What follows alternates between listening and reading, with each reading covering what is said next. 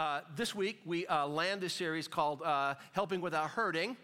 And I want to begin by talking about my sister. I have an older sister and a younger sister, but older sister, Julie, one year older than I am. Uh, they, Julie and Eric, they were with us last weekend, but a couple years ago, this picture was taken on a boat in Colorado. They live in the Denver area. And so a couple summers back, we were out there with them. And so while we were staying at Julie and Eric, south of, south of Denver, Eric and I got on bikes one day, biked out of his neighborhood, hit a bike trail, bike just uh, two miles or so, three miles on the bike trail, exited the bike trail, went into another neighborhood, and rode up to a well maintained, uh, attractive residential house, parked our bikes in the front yard, and went on up to the door. And we went in so that Eric could visit Uncle Don his uncle Don. Now, you wouldn't have known it from the street, but this house is actually a care facility, and the owners are also the caregivers. And Uncle Don was a resident there. At any time, I think I've got two or three elderly people that live in the house. Don was in his late 80s at the time. He never married, he had no children, one sibling, a brother that was Eric's dad. What this meant was that there were only a couple living relatives that Uncle Don had. And so we just went into the house, and Cindy was the owner of the house, and her and her husband and the caregiver they had a conversation about medications or doctor's appointments or, you know, whatever. And uh, Don, with his dementia, couldn't connect all the dots as to who Eric was.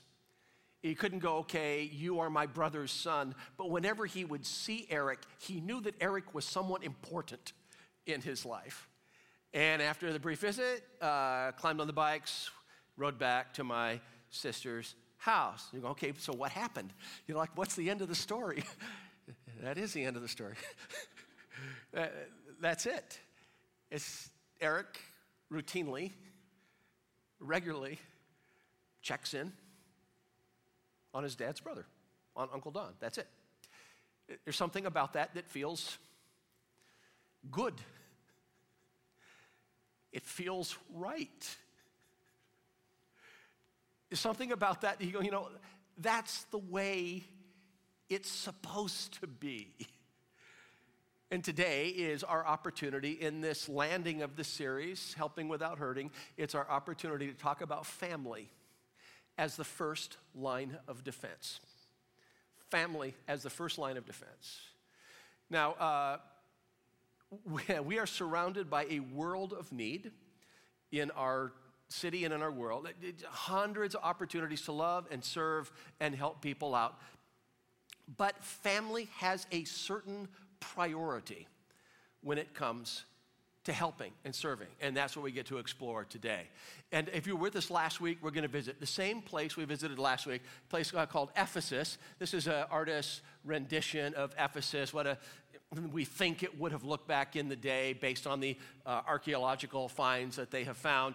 And so uh, the Apostle Paul, after Jesus' crucifixion and resurrection, uh, the Apostle Paul travels to Ephesus and spends three years of his life building a Jesus community, a group of Jesus followers in the city of Ephesus. But then the Apostle Paul leaves and he deputizes his understudy, a younger pastor by the name of Timothy, to come in and to shepherd the church after he's gone. Now, in your Bible, the letters of 1 Timothy and 2 Timothy are correspondence, personal correspondence from this older pastor to this younger pastor, guiding him, Timothy, as he leads the church in Ephesus. Now, a major challenge in Ephesus were the number of widows that would have been connected to the Jesus group there's a funeral. And a woman is burying her husband. And as she buries her husband, she might be burying the person who was the financial provider for that family. What now? Perhaps this widow is 65 years old, perhaps this widow is 25 years old. And so in 1 Timothy chapter 5 of your Bible, there's a couple references to the list of widows. Who should be put on the list of widows? And by the list of widows, I think it was Timothy, be very careful about who you put on that list as permanent, long term financial support and care. Uh, no, no, always provide friendship, always provide comfort. Step in and help out in the short term. But like permanent financial care, don't worry, we will cover your food, your clothing, your housing indefinitely. Timothy just couldn't do that and shouldn't do that for every widow in his congregation. And so, what we're going to see today is Paul writing to Timothy and giving him advice, giving him counsel, brace yourself, on which widows to help and which widows not to help. What Paul's going to write to him is that if Timothy and his church friends swoop in and take care of the long term needs of widows who have family, Timothy and his friends might be robbing that family of the joy, the opportunity, and the responsibility of taking care of family members. And family is the first line of defense. So, if you were to open a Bible to 1 Timothy 5, verse 3, the topic of widows gets started with these words Hey, Timothy, give proper recognition to those widows who are, last three words, really in need. And proper recognition here in context is financial support food, clothing, shelter. Give proper recognition uh, uh, uh, to those widows who are really in need. The next verse begins with the word but. But if a widow has children or grandchildren, these should learn, first of all, to put their religion into practice by caring for their family and so repaying for their repaying their parents and grandparents for this timothy it pleases god it's pleasing to God when family takes care of family members. What Paul is writing is this Timothy, be very conscious, cautious about you and your church friends swooping in and providing provision for a family when that should fall upon the family members of that widow. Now, we're going to explore that single verse. 1 Timothy chapter 5 verse 4. We're going to look at three different observations in that verse. And I think I think today, as we look at this, some of you are just going to be encouraged. You're just going to be encouraged. You're just going to feel your heavenly fathers go, attaboy, attagirl. Just, you've done such a great job with this, and you'll just have this incredible sense of affirmation over the path that you're traveling. Some of us will also feel challenged, and I'm guessing more than a few of us are going to really feel stretched as we look at this today family, the first line of defense, helping without hurting. Three observations from this verse. Observation number one has to do with putting your faith in action. Observation number one faith in action. let's return to that verse, 1 Timothy 5, verse 4. Uh, For if, but if a widow has children or grandchildren, these should learn first of all to, now would you please read with me the part that's highlighted there, to put their religion into practice. What it's talking about here, putting your religion into practice, isn't uh, uh, praying or Bible reading or going to church. Putting your religion into practice is like providing for relatives, which is a spiritual activity. It's faith in action. What if holding a job, earning an income, and providing for family is basic Christianity. These should learn, first of all, to put their religion into practice by taking care of parents and grandparents. Basic Christianity, which is a different way to think about this. Uh, just say a 21 year old recently come to faith in Jesus, recently became a believer. A baptism service is a couple months away. And let's say someone comes alongside and begins to explain to this person just like basic Christianity. Uh, listen, you need to understand, you need to understand the story of grace. You do realize that when Jesus came and he died for us, this is something you did not earn. This is something you did not deserve. It flows from the generous heart of God. You understand that, right? The story of grace. God doesn't love you because you've been good. He loves you because he's good. This is the story of grace. You say, okay, that's, that's like basic, basic Christianity. Anything else? Oh, yes, yes, yes. The power of the, the indwelling Spirit of God. That is, a believer, the Holy Spirit, the Spirit of Jesus comes to live inside and what this means is the Spirit of God working through you can pull off things you could never do on your own. I could never forgive that person for what they did. I could never love this person. That's possible. But it's possible that the Holy Spirit living in you and working through you can empower you to love and forgive in a way you never could on your own. That, that's basic Christianity, that you're not alone. God comes to live inside, changing you from the inside out. Okay, I got it. The story of grace, the empowering of the Holy Spirit, anything else. And the 21 year old told, yes, it honors God if you find a job, if you work, and if you provide for yourself and people around you. That too is basic Christianity. That too is spiritual activity. Does this surprise you? Does that feel surprising? Does that feel intense? My friends, you haven't seen intense. If you want to experience intense, drop down about four verses. If you really want to enter some shock value here, four verses later, 1 Timothy chapter 5 verse 8, Paul writes this, anyone who does not provide for their relatives and especially their own household has denied the faith and is worse than an unbeliever. This is personal correspondence you're reading. Anyone that does not provide for their relatives and especially their own household, they've denied the faith It's worse than an unbeliever. Deny the faith. Did you hear that Bill denied the faith? What? He walked away from Jesus and the church? No, he's not taking care of his kids. Did you hear that Karen denied the faith? What? She walked away from Jesus, walked away from church? Oh, no, no, no, no, no, no. Uh, she, she won't check in on her grandparents. Anyone who does not care for their own relatives, especially those in their own household, has denied the faith. And what's up with that last thing? What's up with that is worse than an unbeliever. Again, shock value, right? Okay, this is what I think is happening here. When, when somebody becomes a, a follower of Jesus, uh, has trusted Jesus with their life, they now have something, and let me just call it Christian.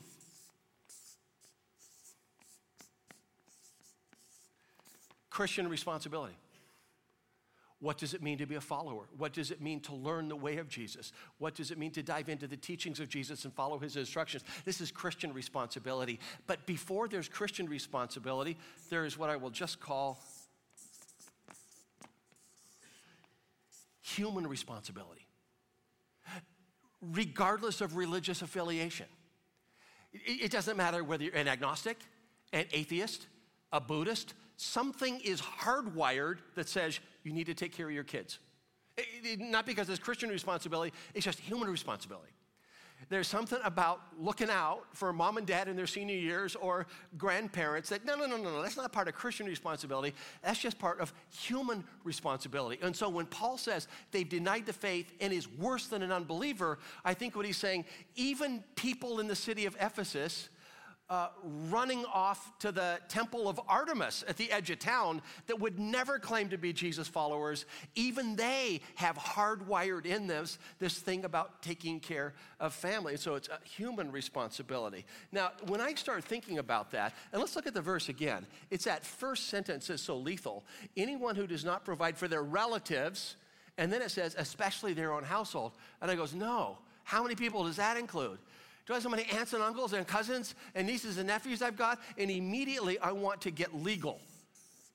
Who's included in that? Who am I obligated to take care of there and who am I not? Because that can be a big group. And so he says relatives, and a little door, little doorknob. All right, so household. So who's included in that? And I immediately want to get legal and say, okay, I got to define exactly who that is. Who am I obligated to, to serve uh, that's a family member there? Because you get situations. Your mom passes away, your dad's 78, your dad gets remarried. 78 year old newlywed. 78 year old acting like a newlywed. Three years later, your dad passes, leaving a widow. I mean, she's not part of this. I mean, she's not your mom.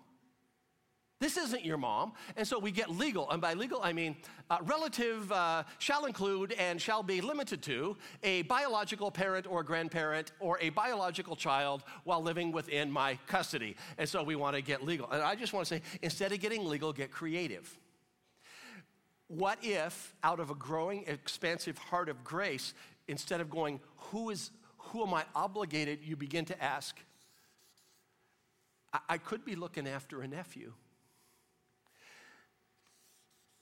there could be an aunt. And so rather than trying to reduce it and say, who do I have to, uh, what if you begin to get creative and think of the opportunities over time to invest in those that would be a relative of one sort or another. But in order to do this, uh, four words you need to think like a provider. You need to think like a provider. And when we start making money, I'm talking the 13 year old babysitting jobs, when we start making money, we don't think like a provider, we think like a spender. And so this is the, so who am I really speaking to here? Now, listen, it's possible that you are 58 and this will hit you powerfully. But this next bit, I, I just really, I'm really kind of thinking here, kind of the 18 to 30 ish. Uh, year old and thinking like a provider. So, uh, thinking like a spender. At first, we work, and you, you go to work, and they pay you something, and so work leads to income, and then income so I can be a spender. I work so I can get money so I can spend. It's radically different from this next line I work so that I can have an income so I can be a provider. And I'm, I'm telling you, even high school graduate, whether you're work bound, whether there's a college thing, whether it's vocational training, just to be thinking in the back of your mind, optimally, my story is moving toward being able to provide for myself and for those around me. And immediately, you know, a 27 year old goes, dude, you don't understand. It's just me, man. I mean, I, make enough money to, you know, rent and uh, take care of my car and insurance and my cell phone plan. It's just me. And I'm going, yeah, but it might not be just you three or four years from now.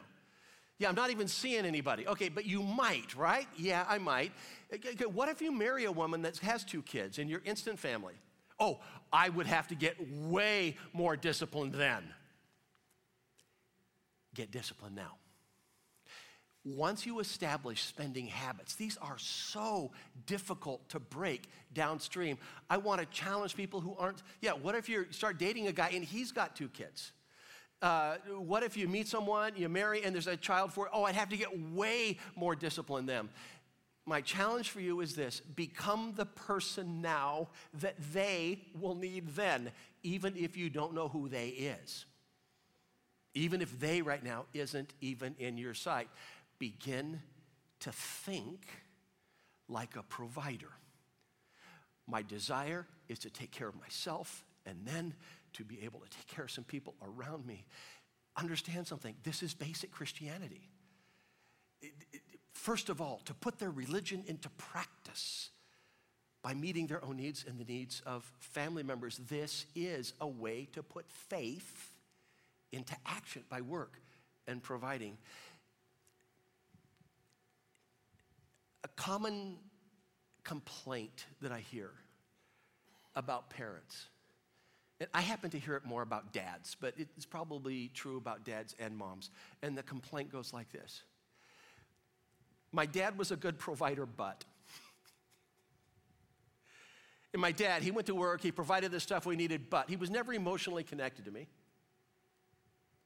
My mom uh, was about work and they provided, but really not a good listener, not emotionally connected, or my, my dad never had an interest in my sports, never had an interest in my, my, you know, my ball games or my, my concerts. And so he was a good provider, but was never emotionally connected. And I, I just always want to put a bookmark in there. I just want to go stop before the word but.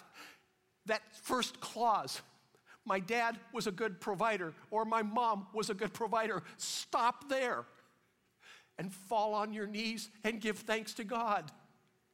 Not everybody got that. Not everybody gets that. Now, I listen, I know, I know, we're more than physical needs. We also have emotional needs, and I'm sorry. I, re- I really am sorry. If your parents were not emotionally connected, if they were cold, if they were distant, if they didn't give you the love that you needed, I really am sorry, but give thanks to God if they provided. That's not the only thing, but that is a huge thing. And particularly now, if they've always been distant and they're moving into their senior years, it might open your heart to be a little bit more gracious and generous with them because they brought you into this world and took care of you in your earliest years. Paul's writing to the younger pastor Timothy. He says, Timothy, be very, very cautious about stepping in and you and your church friends meeting a widow's needs when that opportunity should go to her family because that is a way of putting their religion into practice. And you could rob them of spiritual development by taking that opportunity away. It's observation one, faith in action. Obs- observation number two, this is my favorite. Observation number two is it's a form of repayment. And by repayment, I mean this they looked after you when you were two, you check in on them when they're 82. It's payback. Check it out. Back to verse 4. These uh, children and grandchildren should learn, first of all, to put their religion into practice by caring for their family and so, and so repaying their mom and dad, grandma and grandpa, their parents and grandparents. What think Paul is saying here is look, they took care of you when you were two, you look out for them when they're 82. They met your basic needs when you were five. Check in on them to make sure they have their basic needs when they're 75. It's payback. And the reason this is so difficult is because we don't remember the care we received, particularly when we were toddlers. I just need to share something with you. Ready? Ready? This right here, this is you. That was you right there. That was you. Once upon a time, that was you. And you woke up in the middle of the night and you were screaming, and somebody fed you. You don't remember this, but somebody fed you.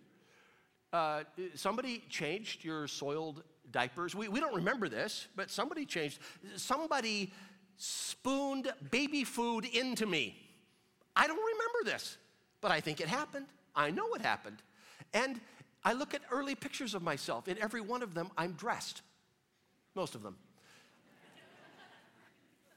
I don't remember anybody dressing me, but apparently somebody got up in the night and fed me. Somebody spooned baby food into me. Somebody cared for me. Someone changed my spoiled diapers, uh, soiled diapers, and uh, you know, someone watched after me and looked after me so that I could grow and become a middle schooler and announce, "You've never done anything for me," because we just forget. A lot of what we're repaying, we don't remember anybody doing that, but they did. And this, my friends, is why I have taken hundreds and hundreds of pictures of my grandchildren because they're adorable. No, that's why my wife takes pictures of the grandchildren. I photograph my grandchildren in order to have photographic evidence of every stinking thing we ever did for them. So that there will come a day when they come of age and I'm able to go, oh, look at this. Apparently, grandma took you to John Ball Zoo again. Oh, look at this. You're in the second grade on a bike. Do you remember who bought that bike for you? Oh, no? Well, let me refresh your memory. Perhaps it was us. And I would say, remember that summer after summer after summer when we would take that one week and take you and your cousins to the lake, examine the evidence from whose heart of generous rich generosity and grace doth these blessings flow. And I just need to look at the grandchild and say, I have four words. I have three words. Three words. Uh, visit your grandma. Visit your grandma. It's, this is what Paul's saying. It's, are you with me on this? It's payback. It's payback. Uh, Timothy, be very careful about providing for widows in your church what could come from their kids. If you do, you and your church friends might just be robbing the family of paying back their parents and grandma and grandpa for what was provided for them early in their lives. Second reason that Timothy's not to dive in and meet every need that family should meet. Uh, observation number three. Observation number three is just it's pleasing to God. And this is just that last clause of this verse, but it's something really warm should happen there. Uh, put their religion into practice, caring for their family, and, uh, and so repaying their parents and grandparents, for this is, for this is, it pleases God. It's just so pleasing to God when you take care of family members. How would Paul know that? Why would Paul suspect that it was pleasing to God to take care of our aging parents? And I think one of the reasons he knew that it was pleasing to God was um, because of the Big Ten. Any devout Jewish person, as Paul was, would have known the Ten Commandments. Uh, do not steal, do not kill, do not commit adultery, do not covet. Uh, commandment number five of the Big Ten, Exodus chapter 20 honor your father and your mother. So, uh, Pastor Manion, that verse, honor your father and your mother, that, that's to be told to little kids so they know not to disobey mom and dad. It has to be told to adolescent children to be told to honor uh, their mom and dad. When Jesus applied this, honor your father and your mother, you can look this up in Mark chapter 7 of the Gospels. When Jesus applied honor your father and your mother, he applied it to middle age adults taking care of their senior citizen parents when the parents reached an age where they could no longer earn a living. Jesus' application of honoring your father and mother was checking in, helping out with aging parents. But just this thing, it pleases God. It pleases God. Look at this way. What if there's just something in the heart of God that just goes, yes? when Eric, my brother in law, climbs on a bike and rides down the bike trail in order to check in on Uncle Don, I think there's something in the heart of God that just goes, yes. When you got little kids in the house, and it's exhausting, it, it, it's like clothes and food and shopping and clothes and food and shopping and awake and sick and better and school. And it just, it, it, you feel some days like you're trapped like Bill Murray in Groundhog Day, where every day is beginning to look like every other day. There's this redundance, there's this repetition, there's this, and then you do it again. And in mastering the mundane of a household, I think something in the heart of Christ just goes, Yes. Thank you for pouring into those kids. This is a middle aged son and daughter sitting at a table in the evening, sifting through a tome of financial records. Mom or dad has had an event, a medical event. It's time to explore a care facility. And they're just sitting there going, okay, if we sell the house, Social Security this much, is some supplemental insurance, and they're trying to figure out how to do the math on helping mom and dad in a long term way. They will spend several evenings doing this, working through it, and there's something in the heart of God that is just very happy when we use our time and energy and our mind to help a parent that might be at a place where they couldn't do that or couldn't do it as rapidly or as effectively. Something in the heart of God just goes, yes. And I think something in the heart of God just goes, yes when people go to ordinary work, I ask some guys, hey, do you like your work? And he's ah, it, it pays the bills. I always want to stand up and applaud. it pays the bill. Yeah, it pays the bills. Listen, if you have regular work, either in the home with kids or outside the home, where you're providing, well, I can't find work I'm passionate about, then do work you're not passionate about. Get really good at something until that point when you can find something that you're passionate about. Um, it just honor working to provide honors our God.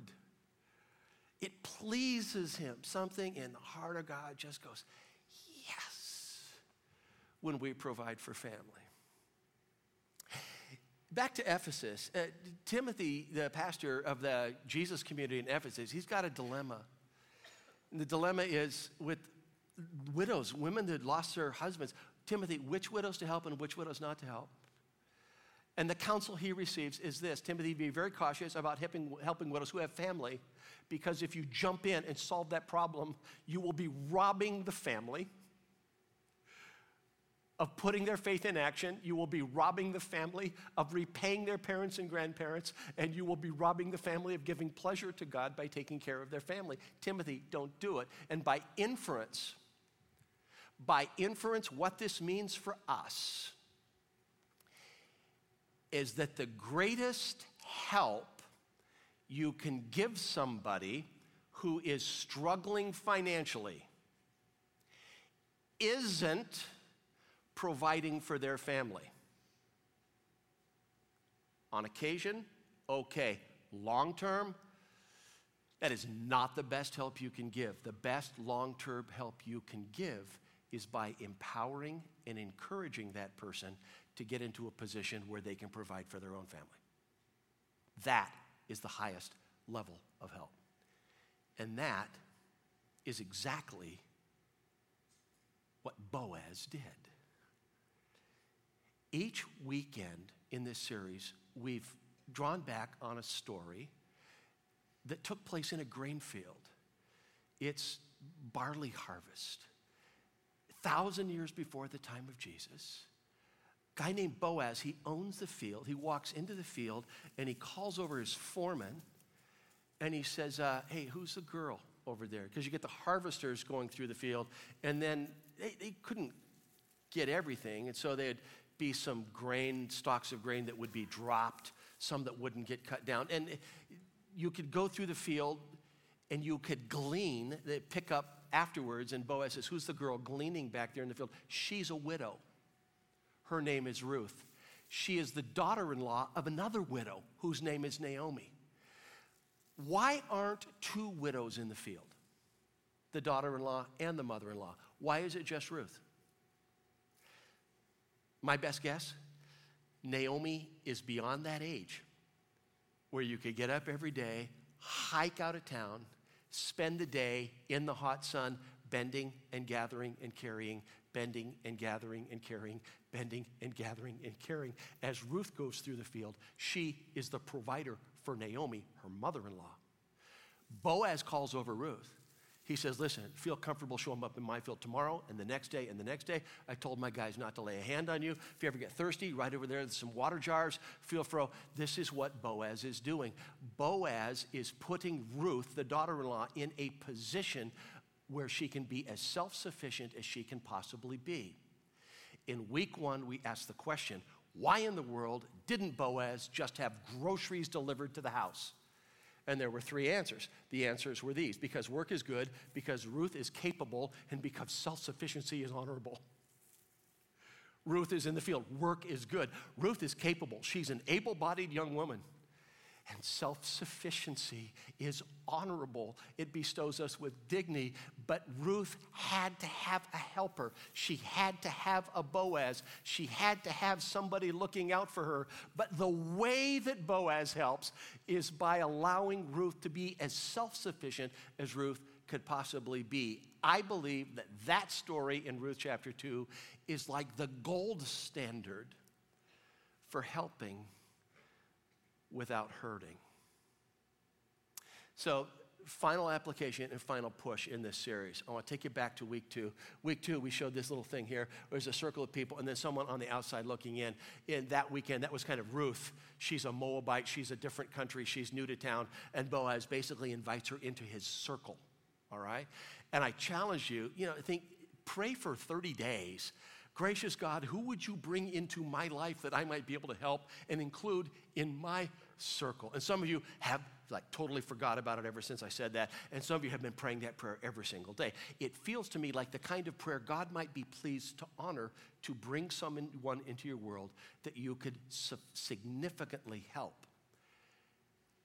But what if the greatest help that you can give is the kind of help that puts them on the road toward being a provider? What if the greatest help that you can provide is the kind of help that empowers them and encourages them toward being self sufficient and a provider? So think with me as we talk about this circle and who you might include into your circle. Some of you have the joy of sitting with a third grader and working with them on their reading as you sit with that nine year old, not only think about the nine year old you're sitting with, learning reading proficiency, think about the 19 year old that they will become someday filling out a job application. You might not just be helping the nine year old, you might be helping their 19 year old self along the road to self sufficient, to being a provider. Some of you will give your time and you'll give your energy on coaching someone in English as a second language. English as a second language. There are certain job opportunities that will remain closed unless someone has passable English. And often, passable English can open up a world of opportunities that are closed. Uh, as you teach English as a second language, you might be helping someone toward becoming a provider. Friends, unemployment happens from time to time. We get in those spaces where we're between work. It can be just discouraging, it can be demoralizing. One more phone call, one more online you know, application, one more time, dropping by that company. It, it, it can just be exhausting. In a small group, man, supporting each other. And just going like, hey, hang in there, man. There, there is something out there for you. I know this is discouraging. I know it's depressing. Stay at it, stay on it. The search honors God. We need each other's encouragement in such seasons. If you find yourself mentoring a young man or young woman, you may have way more knowledge and experience that you're even aware of in knowing how to interview for a job.